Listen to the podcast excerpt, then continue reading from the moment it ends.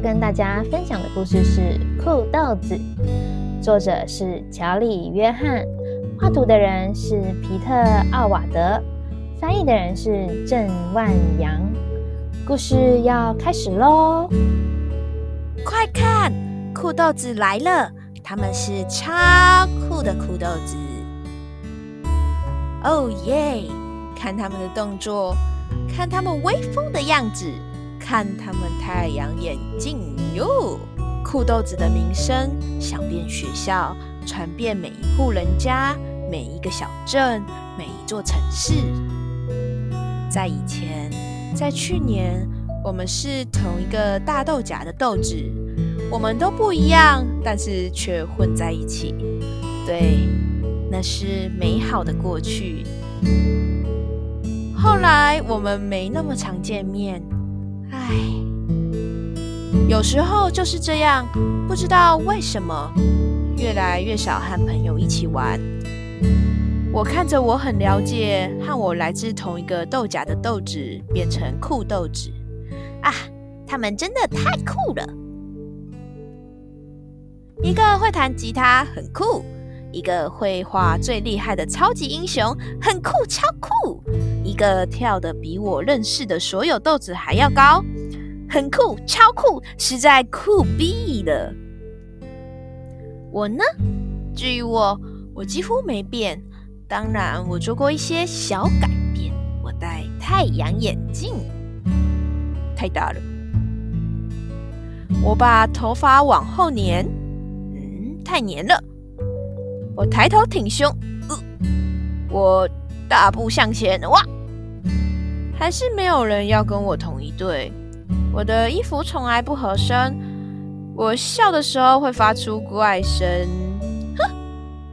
我走路会撞到东西，嘣！我确定我是个呆豆子。我开始想，我只是没有特殊天分的普通豆子，我不可能比得上他们，所以也不需要尝试。我永远不会成为酷豆子。看来这世界上有两种豆子，那就是酷豆子，还有像我一样的豆子。日子一天天的过，我继续过我的生活，一切也嗯还可以。考试、吃午餐，我几乎都是一个人。酷豆子还是一样酷。我想，我确定，我想念他们，就只有一点点而已。但我并不想说些什么。我感觉我们的友情越来越冷淡，就是这样。直到有一天，我在餐厅不小心把午餐洒在鞋子上。天哪，不会吧！但是奇迹般的事情发生了。其中一个酷豆子不知道从哪里走来，帮我清理干净。他什么都没有说，只是向我点点头，就这样而已。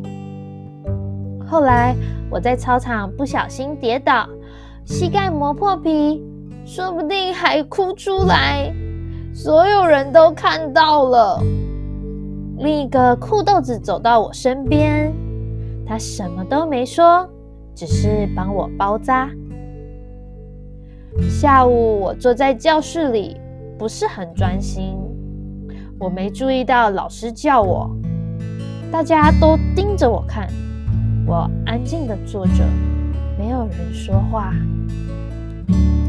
然后，然后大家都在笑，他们在笑我，所以。今天过后，我正式成为蠢豆子。到后来，一个酷豆子站起来，大家看着他走到我身边，他靠近我，小声的说：“嘿，老师要你从第三十二页开始念。”接着，他对我眨眨眼，就回座位了。没错，那只是个小动作。但是却很重要。回家的路上，我都在傻笑；吃晚餐的时候也在笑。那天改变了一切。如果没有酷豆子的善良，那天就是很糟糕的一天。那天给了我一点点信心，那一点信心一直长大。有人会帮助我，或应该说有一些人会帮助我。之后我要开始和酷豆子出去玩。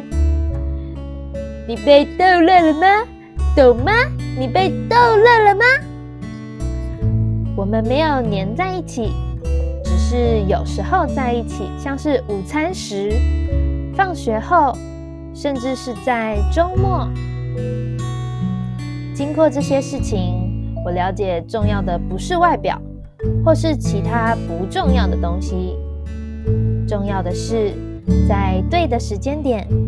给人一个眨眼，一个点头，一个微笑。重要的是帮人拍掉身上的灰尘，帮人重新站起来，告诉他们正确的方向。需要帮忙吗？谢谢。这才是最酷的。故事就到这里结束喽。喜欢我们的分享，欢迎到我们的粉砖按赞追踪。和我们分享你喜欢的故事。